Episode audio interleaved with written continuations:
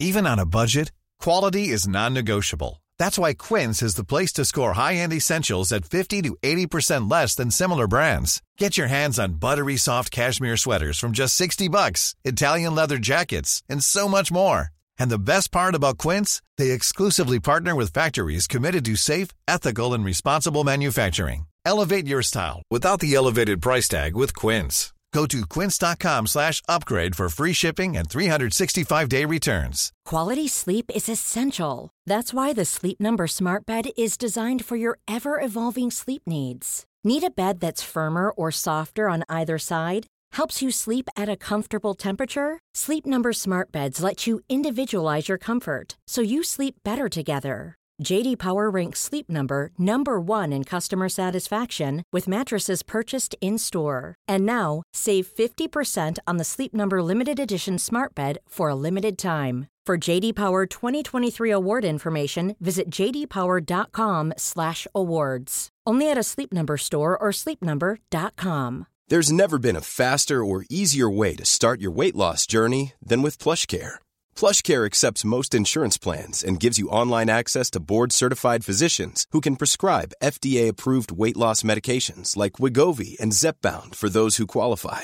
Take charge of your health and speak with a board-certified physician about a weight loss plan that's right for you. Get started today at plushcare.com slash weight loss. That's plushcare.com slash weight loss. plushcare.com slash weight loss.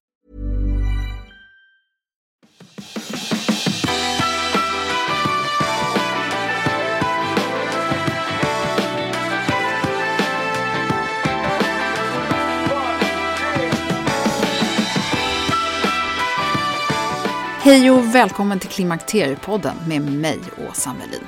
Ja, kära du. Tänk om jag hade vetat vad mycket som händer med oss kvinnor i klimakteriet för sådär ett och ett halvt år sedan. Då hade jag nog aldrig gett mig på det här ämnet. Och när jag startade Klimakteriepodden så kunde jag väldigt lite om hur vi fungerar och hur påverkade vi är på alla möjliga olika områden. Och nu sitter jag här 60 avsnitt senare och frågorna bara fortsätter komma. Det är många som ger sig på ämnet nu och det tycker jag är jätteroligt. Det finns nya böcker som kommer ut hela tiden, tidningar, artiklar, andra poddar och TV. Det är fantastiskt för det betyder att fler och fler kommer få verktyg för att må bra. För det är det jag brinner för, att vi kvinnor ska ha verktygen och kunskapen så vi kan hitta rätt sätt att må bra på för just dig. Vare sig det är på egen hand eller med hjälpmedel eller via vården. I det här avsnittet så ska vi tala om munnen. För du kanske, precis som jag, har märkt att det händer saker där med. Så välkommen att lyssna.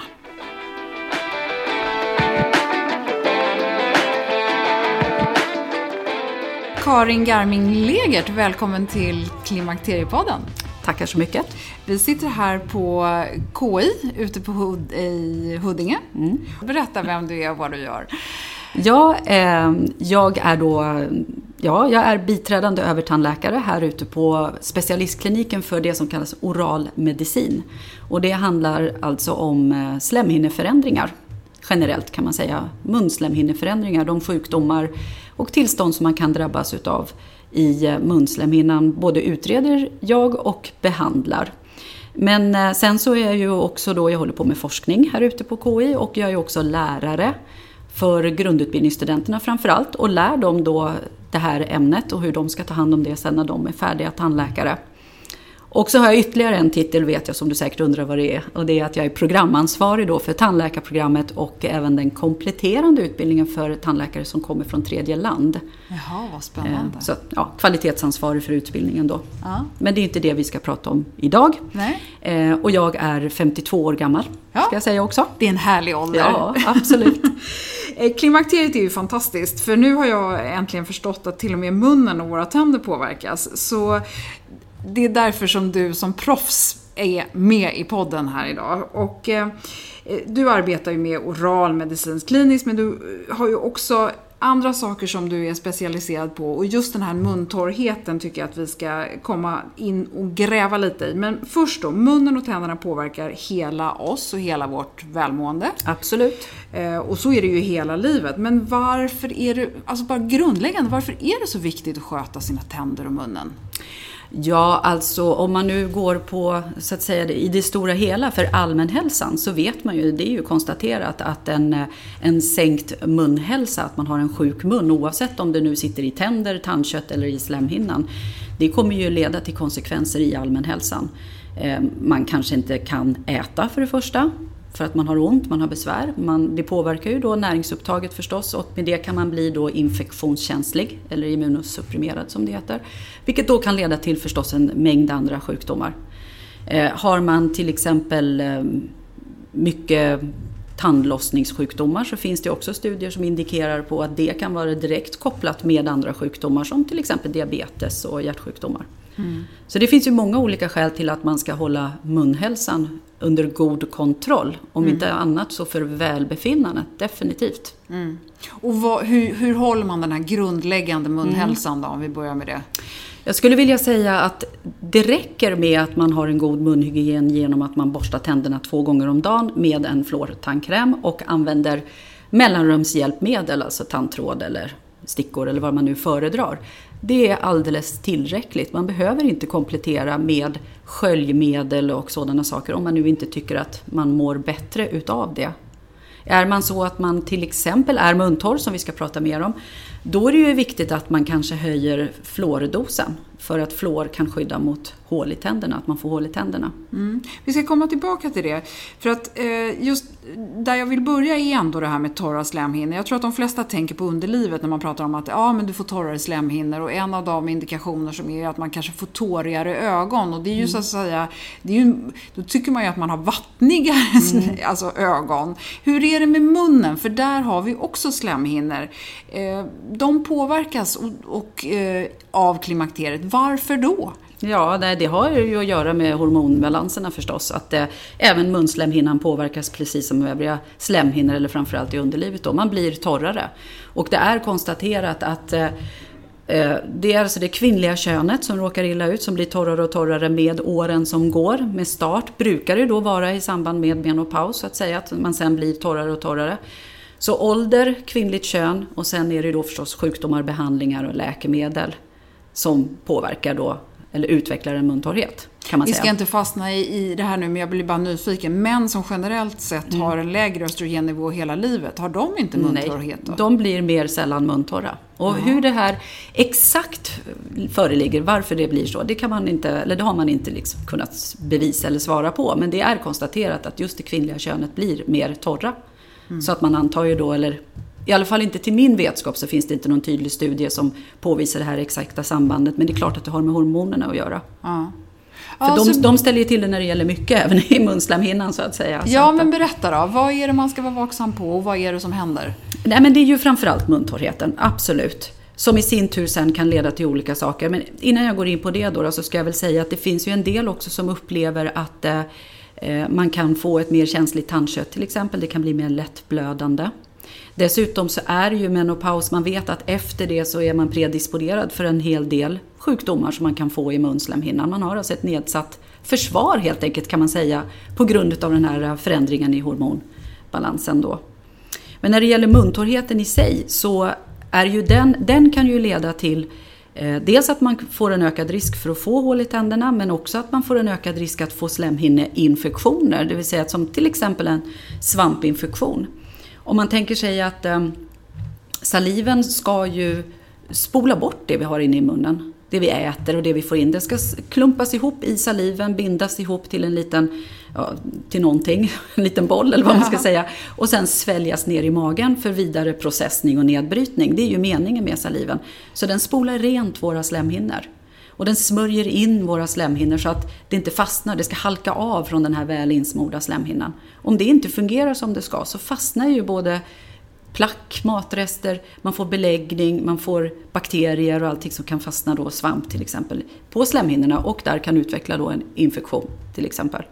Och sen är det ju också väldigt många som eh, besväras utav, på grund av att man är torr i munnen, att man får en sveda helt enkelt. Det blir skört. Det svider i munslemhinnan, man har svårt att äta eh, vissa saker.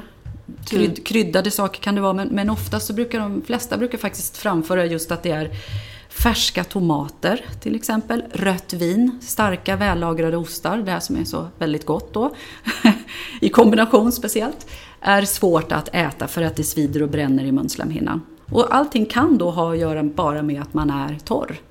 Jag tänker också på det här när du sa att salivens eh, primära uppgift är då att se till att maten kommer ner bra mm. och man, man, smälter den. Vad händer då när man är muntorr? Får man sämre matsmältning på köpet? Alltså, det är faktiskt så att, att eh, matsmältningen börjar redan i munnen. Det finns enzymer i saliven som där startar så att säga eh, den här nedbrytningen utav födan. Men den största delen sker i magen. Ja. Så att det, det sker inte. Utan det är väl snarare det att saliven inte klarar av att eh, klumpa ihop det man äter och få ner det i en tugga. Så att säga. Och de men då är... tänker jag att då blir det extra viktigt att tugga ordentligt, tänker ja, jag. Det kan om man nu inte absolut, har så mycket absolut. Men, ja. Sen är det, det är ju som en skala. Är man bara, de flesta som, eh, som kommer in i menopaus så att säga och efter det, de har en muntorrhet men de kan ändå äta ganska okej. Okay, liksom. Det kanske inte är något större problem. Det kanske svider ibland. Tandkrämen till exempel kan svida rätt våldsamt och sådana saker.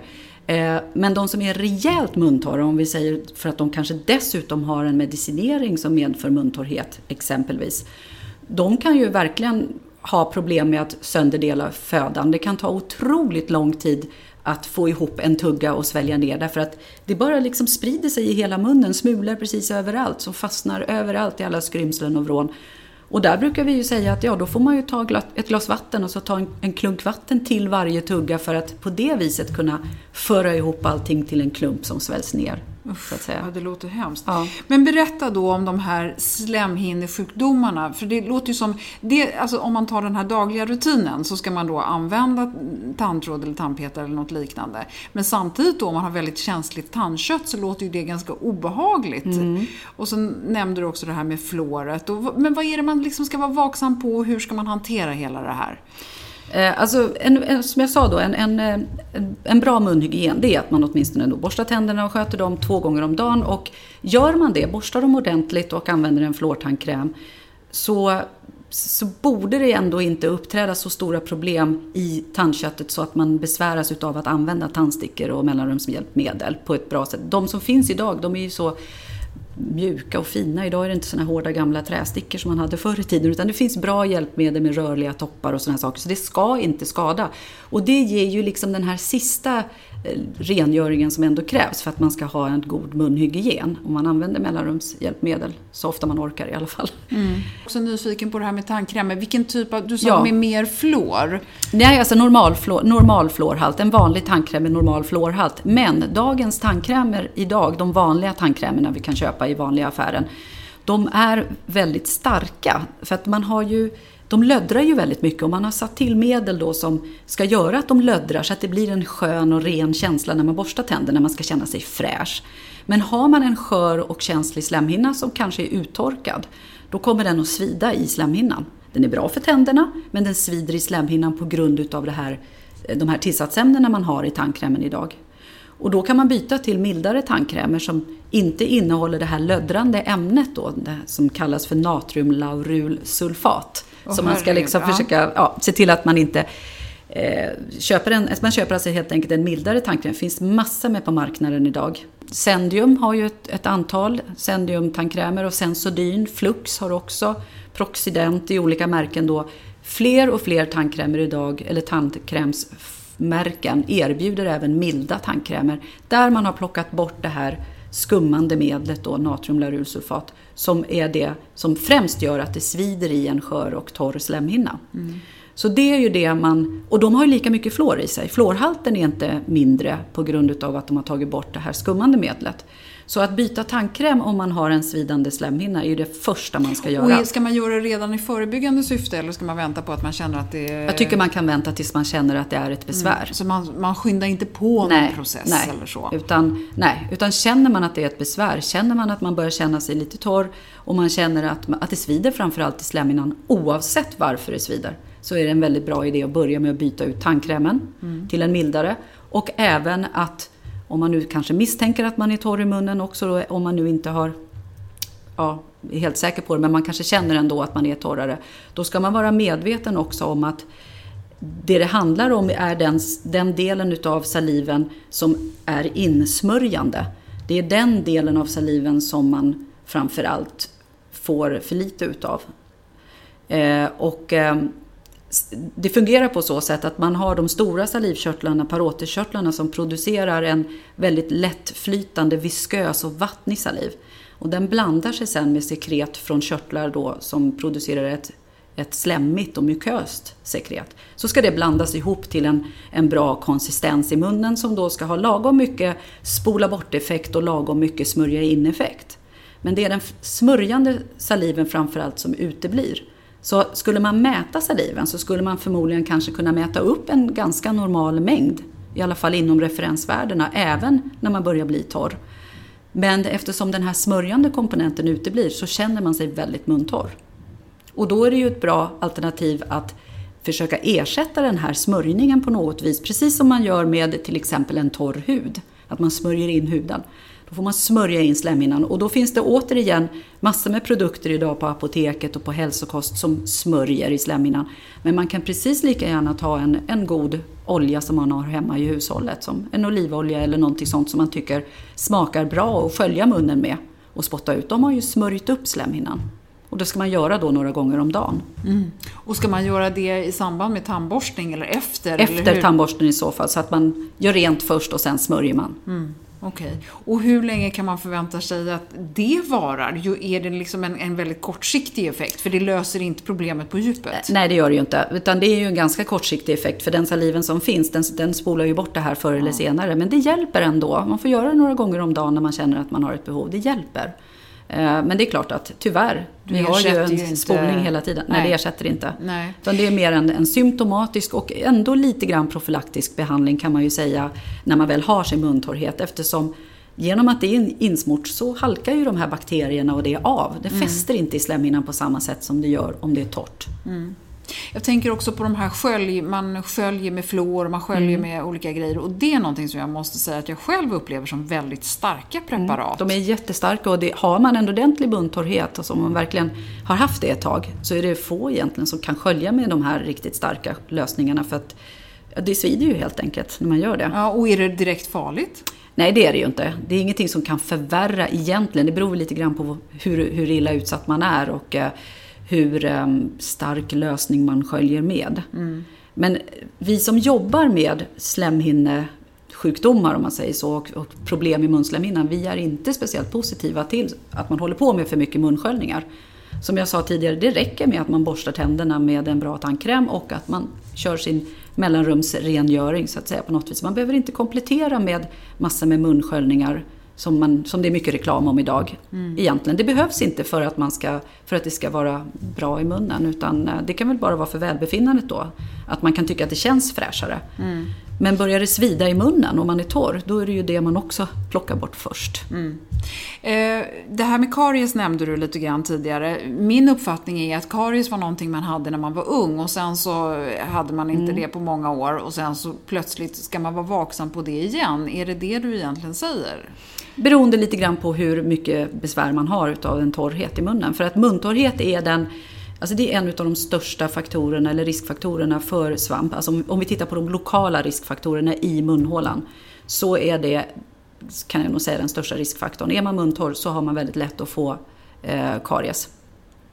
Eh, eller väldigt lätt, man har en, hög, en större risk att få karies. Mm. Så är det. Och sen har vi andra risker. Du nämnde till exempel svamp. Ja, precis. Det är ju också då en riskfaktor för, eh, för att man, ja som jag nämnde tidigare, att det inte halkar av, det fastnar lättare, blackbeläggningar, bakterier, svamp. De flesta människor har ju svamp i sin normalflora i munnen. Men det fastnar och då kan det bara behövas att man till exempel blir eh, ordentligt sjuk i en influensa eller någonting sånt, eller en förkylning eller något. Då har man två riskfaktorer helt plötsligt. En generell riskfaktor för att man är sjuk och nedsatt försvar på grund av sjukdom. Och sen har man sin muntorrhet, då kan svampinfektionen komma i munnen. Och den resulterar sig ju med sveda, gärna brännande sveda. Och det kan ibland vara svårt för en ja, patient. För det, det, är precis dit jag vill ja. komma. Hur vet man vad man har och inte har? Det, det, är, ju, det är ju jättesvårt för patienten själv. Ser man, man ser någonting? det. Ja, man ser det. Ja, Okej, okay. och hur, vad är det som är svamp? Det, det, det som man vanligen ser om man är för övrigt frisk så brukar man kunna se det för att man får som röda fläckar i munnen. Och på, på tungan framförallt kan det bli röda fläckar så att papillerna som man normalt har kan bli nedbrytna fläckvis på tungan men man kan gärna se det fläckar på andra ställen också då, kinder och gom och så. Är man dessutom, om vi nu säger igen då att man har en influensa så att man är ordentligt nedsatt i sitt försvar, då kan det visa sig istället som vita beläggningar som finns överallt i slemhinnan som man kan skrapa av men som ganska fort kommer tillbaks igen när man har skrapat bort dem. Och så är det en lite så här ihärdigt, svagt brännande känsla i munnen. Mm. Och vad ska man göra åt det här då? Ja, har man en riktigt etablerad svampinfektion, då behöver ju den behandlas med svampmedicin. Och det är ju receptbelagt, så att säga. man kan inte lokalbehandla med svampmedicin som man kan göra på huden. Man kan köpa receptfritt på apoteket. Utan här behöver man ju gå då till sin husläkare eller till tandläkaren för att få det konstaterat och få eh, läkemedel för det. Men man kan ju förebygga. Och är man medveten om att man till exempel är ordentligt muntorr eller att man har massor med läkemedel som sätter ner försvaret och vi är återigen där i de här så kan man förebygga dels genom att man då försöker minska muntorrheten och smörjningen som jag redan har varit inne på. Man kan också prova med att man eh, köper en sån här vanlig kryddpåse med bikarbonat som man använder i bakning till jaha, exempel. Jaha. och löser upp i vatten och sköljer munnen med. Det löser, den här bikarbonaten löser upp plack, det höjer pH-balansen i munhålan så att svamp trivs inte. Då kan man skölja med det flera gånger om dagen. Inte svälja utan bara skölja och spotta ut. Okej, okay, vanligt bakpulver? Vanligt bakpulver. Och det här är ju, det är ju en gammal huskur. För ja. att många som lyssnar känner säkert igen att man behandlade torsk på små barn och gamlingar med eh, vichyvatten förr i tiden. Att man kunde göra det. Alltså badda tungor på små ja, bebisar. För torsk var det här när man ja, såg det här vita, vita på tungan. Ja, det är svamp. Ja. Det är svamp. Mm. Eh, men nu är det så att dagens vichyvatten har inte lika mycket bikarbonat i sig. Mm -hmm. Som det de gamla var... klubbsoda och vichyvatten. Utan Ramlösa och Loka de är lite, mer, ja, lite mindre bikarbonat. Och därför får man göra sin egen lilla cocktail. Men genom att smörja, att skölja med bikarbonat till exempel och sköta sin munhygien. De har gjort väldigt många bra åtgärder för att minska risken att få svamp. Hej, it's Danny Pellegrino from Everything Iconic. Ready to upgrade your style game without blowing your budget? Check out Quince. They've got all the good stuff, shirts and polos, activewear and fine leather goods, all at 50 to 80% less than other high-end brands. And the best part? They're all about safe, ethical and responsible manufacturing. Get that luxury vibe without the luxury price tag. Hit up quince.com slash upgrade for free shipping and 365 day returns on your next order. That's quince.com slash upgrade.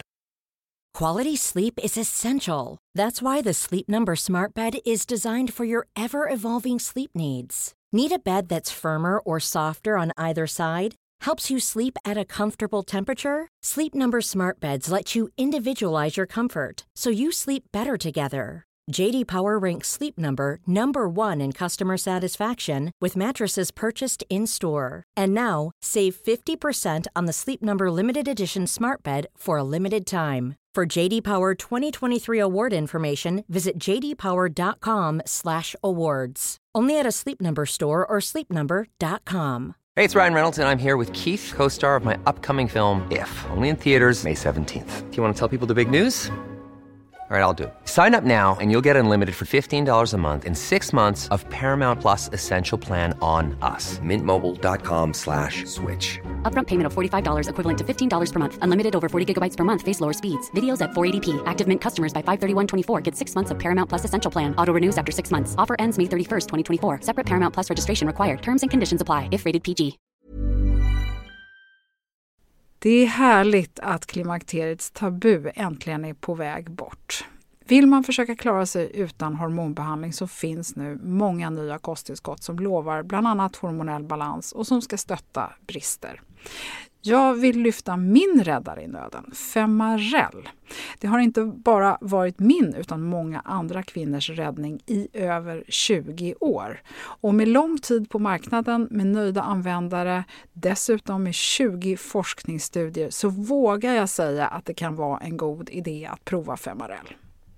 Femarel finns på apoteken och i hälsokostbutiker. Tack Femarel som varit min samarbetspartner i många år. En sak som jag också vill fråga dig om, eh, det är det här med, det talas ju otroligt mycket om inflammation generellt idag. Det är mm. ju roten till allt ont och då har även amalgam nämnts i mm. det här. Om man har mycket gamla amalgamfyllningar, ska man eh, byta ut dem eller oroa sig för det här? Eller hur ska man tänka? Jag tycker inte att man ska göra det. Jag personligen tycker inte att man ska byta ut lagningar förrän de har gått sönder. Då byter man ju förstås till ett annat material. Vi använder inte ens amalgam i Sverige längre, vi sätter ju inte in det. Eh, då tycker jag att man automatiskt självklart byter till ett annat material. Men att börja borra bort fyllningar om man inte känner att man har några problem, som man kan liksom vara relativt säker på skulle vara förknippat med det här, då utsätter man sig egentligen för en större risk. För själva bortborrningen gör ju att amalgamet frigörs i pulverform när man borrar i det. Och då blir det ju ett större intag utav amalgamet.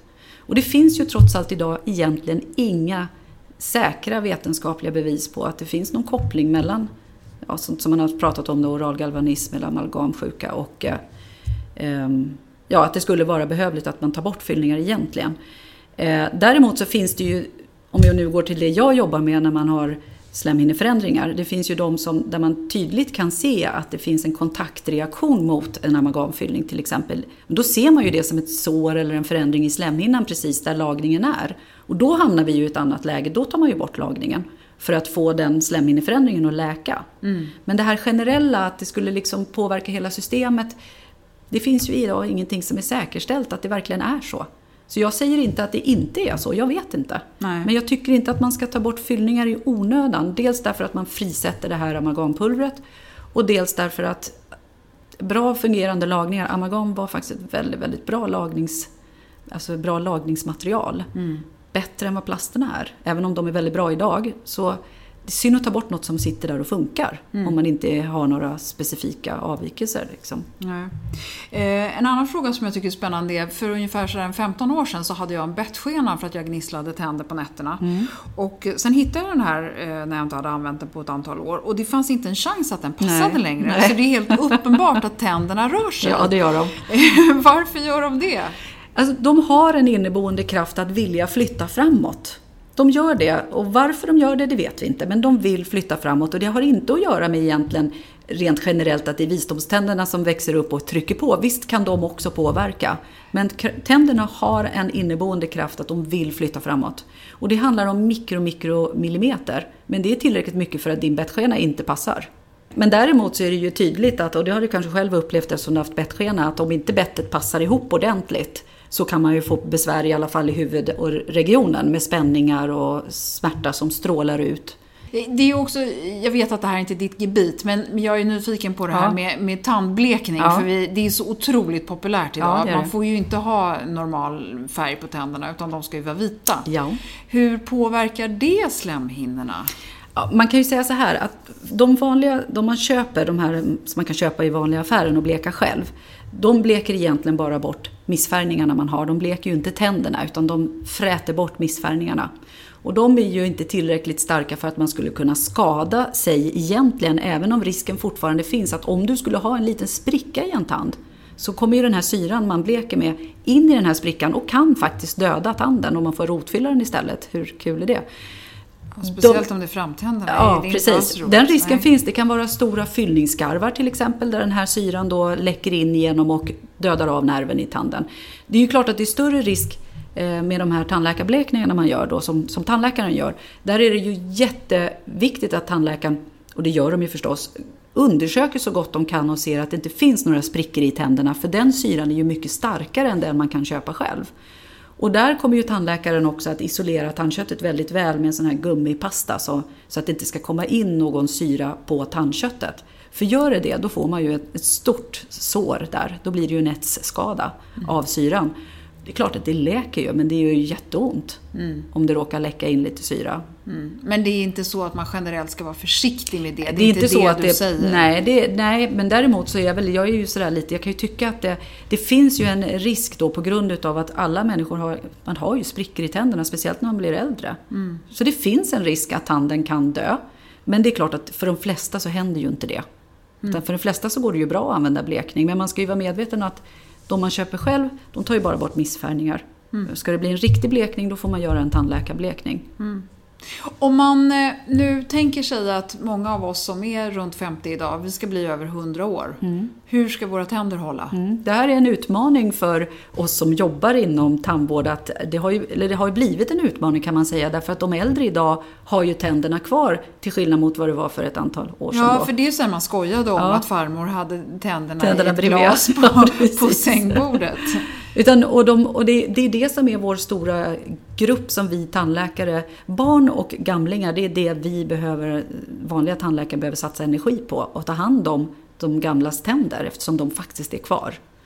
Eh, den här stora gruppen däremellan, de har ju friska tänder de flesta i Sverige idag. Så där är det inte så mycket för tandläkaren att göra egentligen mer än att vara noggrann med information och eh, hur man ska sköta sina tänder helt enkelt. Och de flesta klarar ju faktiskt det idag kan man ju säga. Men de äldre, det är en stor eh, grupp med patienter då som, som de har ju en minskad metabol aktivitet, alltså att det hela deras ämnesomsättning förändras ju när man blir äldre och man blir skörare. Inte bara i slemhinnan i munnen och torrare och så, utan allting, de blir mer mottagliga för allting. Eh, Det här med att tugga tuggummi är jag bara nyfiken på också. För det är ju det är inte det bästa man kan göra för övriga saker. Det är inte det som magen mår bäst av. Nej, precis. Eh, Men sockerfria tuggummin, är det ett bra sätt att skapa saliv? Mm, jo, det är det ju för att eh, genom att man tuggar tuggummi, ett sockerfritt tuggummi eller äter sockerfritt godis så stimulerar man ju körtlarna, då kommer det rinna till mer saliv. Men återigen, det som främst stimuleras det är ju den här vattniga saliven då. Det är den som fortfarande har sin fulla effekt, de körtlarna. Eh, och då kommer det rinna till saliv och det blir blötare i munnen men det är fortfarande ingen smörj, smörjande saliv. Men man kan väl säga så här att tycker man själv att man, blir, att man upplever att det hjälper, då är det ju det man ska göra. Då ska man Okej. absolut tugga tuggummi och hjälper inte det, då får man gå till nästa steg. Då får man börja försöka smörja sin slemhinna istället. Då. Och fastnar det mycket beläggningar, det är många som har problem med sådär, det som vi kallar för hårig tunga. Du vet man använder tandskrapor idag för att skrapa sin tunga. Och då är det ju så att eh, de flesta har en alldeles normal tunga, men för en del människor, och det kan vara till exempel en muntorrhet som leder då till att tungan vill försvara sig och då växer de här, alltså för den här dåliga miljön då som är i munnen, så de här tungpapillerna växer till och blir för långa. Jaha, som man har på tungan. spännande. Ja, och då fastnar det massor med plack och beläggningar emellan de här små prickarna man har på tungan. Mm. Och då får man en tungbeläggning som en del är väldigt störda på. De tycker att det smakar illa, är rädda för att det luktar illa och framförallt så ser man ju det om man sträcker ut tungan, man har en beläggning på tungan. Mm. Och då gör man reklam för tungskrap, att man alltid ska komplettera sin tandborstning med att skrapa tungan också. Och ska man det? Ja, då vill jag ju komma till det att, att eh, det, det, inte, det finns ingenting som säger att det skulle egentligen kunna stimulera den här tillväxten av papillerna. För man kan ju tänka sig att det blir ju ett trauma, alltså en skada på tungan. Man håller ju hela tiden på att irritera så då kanske papillerna vill växa till ännu mer.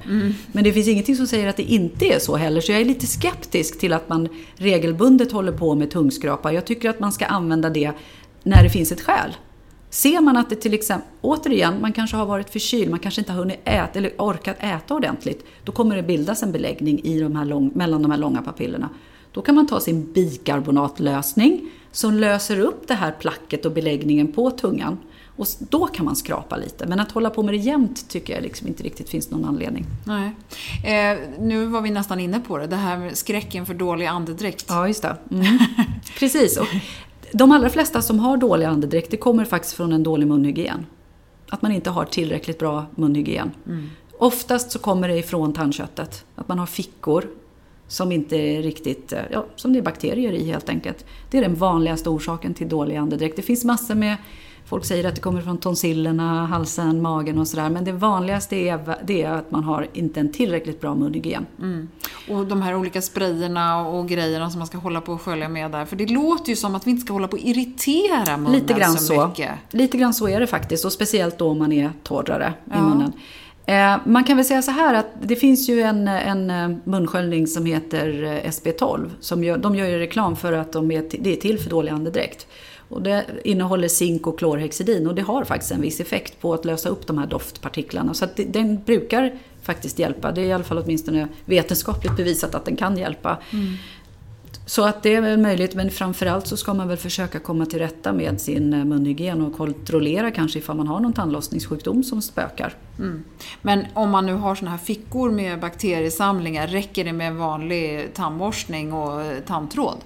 Ja, det är ju det som är grunden. Sen kanske man behöver extra hjälp hos tandhygienist och så för att göra rent där man inte kan göra rent själv. Mm. Det finns ju också allvarligare problem man kan drabbas av som framförallt inträffar efter klimakteriet. Man ser ju att när man har gått igenom klimakteriet eller kommit dit och sen därefter så blir ju kvinnliga könet framförallt predisponerat för för en, en, en rad olika slemhinneförändringar och problem i munnen. Att man helt enkelt lättare drabbas utav det. Och muntorrhet har vi pratat mycket om nu, det är ju det vanligaste. Eh, men sen är det också, det finns eh, bland annat då burning mouth syndrome. Och det är ett väldigt, väldigt besvärande tillstånd som man ser, jag tror siffran i Sverige är sju kvinnor på en man. Så män kan drabbas av det också, men det är betydligt mycket mer ovanligt. Och patienten, eller kvinnan, upplever då eh, en kraftig sveda, helt enkelt brännande sveda i munnen. Och när man söker vård så ser ingen någonting. Så många gånger så uppfattar man sig som att, alltså, så att den man söker vård hos bara tror att man inbillar, det, mm. inbillar sig det. Man blir inte riktigt betrodd. Så de här patienterna har ofta farit runt på mängder utav olika läkarbesök, tandläkarbesök utan att kunna få någon riktig hjälp. Det är så behjärtansvärt att ta hand om patienter. Man tycker så fruktansvärt synd om dem. Och, man vad, ju... hur, vad är det man ska vara vaksam på? Nej, alltså egentligen så, det är ingenting man kan förebygga. Nej. Det är ingenting man kan säga att den här kommer få det eller inte få Nej. det. Utan helt plötsligt så dyker det alltså bara upp hos, oftast kvinnor, den här fruktansvärda svedan som förhindrar hela deras normala liv. Kan inte äta, blir påtagligt påverkade. Och det man, forskningen har visat att det förmodligen beror på att de små nervfibrerna Eh, Eh, påverkas då på något sätt, tillbakabildas eller skrumpnar ihop eller någonting sånt. Och framförallt i tungan. Det kan vara överallt i munnen, men framförallt tungan, insidan av läpparna. Eh, och eh, tyvärr så finns det inte så mycket man kan göra åt det heller, men det viktiga är ju att man hamnar hos någon tandläkare eller läkare som lyssnar på en och att man faktiskt blir undersökt ordentligt så att man utesluter alla andra saker det kan vara, som till exempel då muntorrhet. Eller någon annan slemhinnesjukdom helt enkelt. Och eh, sen utgår ifrån det då, har man konstaterat att det inte är något av allt det här andra, så får man göra dem, sätta in de behandlingar man kan för det här tillståndet. Och många blir ju i alla fall lite hjälpta. Och en del blir av med det helt och hållet, men det kan ta upp till en 7-8 år. Men så det finns ingen, ingen medicin egentligen? Det finns ingen riktig medicin, Nej. utan bara symptomatisk behandling. För man tror ju att det beror på att nervfibrerna helt enkelt har omvandlats. Ja.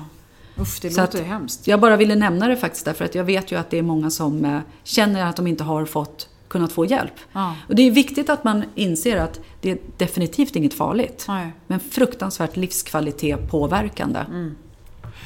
Oj, ja, nej men det är ju spännande. Otroligt spännande hur klimakteriet och eh, vår, vårt åldrande ja, påverkar mm. oss överallt. Är det någonting slutligen som vi har missat här tycker du Karin? Du, du sitter ju på en fantastisk kunskapsbank mm. här. Eh. Jag tror att vi har täckt det som är det, det viktigaste faktiskt. Och, eh, Eh, Eh, my take home message så att säga, det är ändå just det jag säger att eh, känner man att man är lite torr, känner man framförallt att det svider lite grann när man äter vissa födoämnen eller dricker någonting sådär, eh, så det är ingenting som är konstigt eller farligt utan det är naturligt att det blir så. Och att man då börjar med att byta till en mild tandkräm och ta bort starka sköljmedel. Och sen kanske tänker på att försöka ersätta då saliven med lite smörjande. Mm. Till exempel en olja man har hemma som mm. man tycker För är god. det hjälper inte bara att dricka ett glas vatten Nej, extra det hjälper då inte. Det hjälper inte. Nej. Det är väl det viktiga, mm. tycker jag. Okej. Men eh, då är jag jätteglad för att du ville vara med i Klimakteriepodden idag. Tusen tack Karin, det är mm. jättespännande. Tusen tack själv, jätteroligt att få vara med.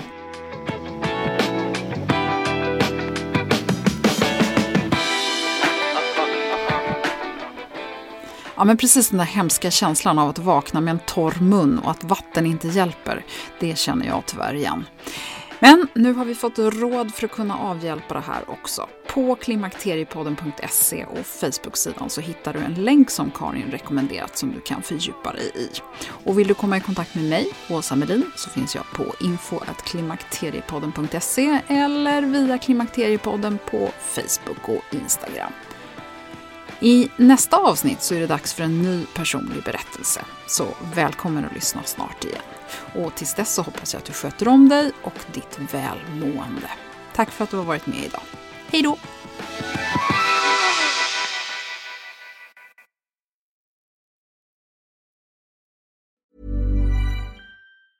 Have catch yourself eating the same flavorless dinner three days in a row? Dreaming of something better? Well, HelloFresh is your guilt-free dream come true, baby. It's me, Gigi Palmer. Let's wake up those taste buds with hot, juicy pecan-crusted chicken or garlic butter shrimp scampi. Mm. Hello Fresh. Stop dreaming of all the delicious possibilities and dig in at HelloFresh.com. Let's get this dinner party started. Hi, I'm Daniel, founder of Pretty Litter. Did you know cats tend to hide symptoms of sickness and pain? I learned this the hard way after losing my cat, Gingy. So I created Pretty Litter, a health monitoring litter that helps detect early signs of illness by changing colors, saving you money and potentially your cat's life. Pretty Litter is veterinarian developed, and it's the easiest way to keep tabs on your fur baby's health right at home. Go to prettylitter.com and use code ACAST for 20% off your first order and a free cat toy. Terms and conditions apply. See site for details.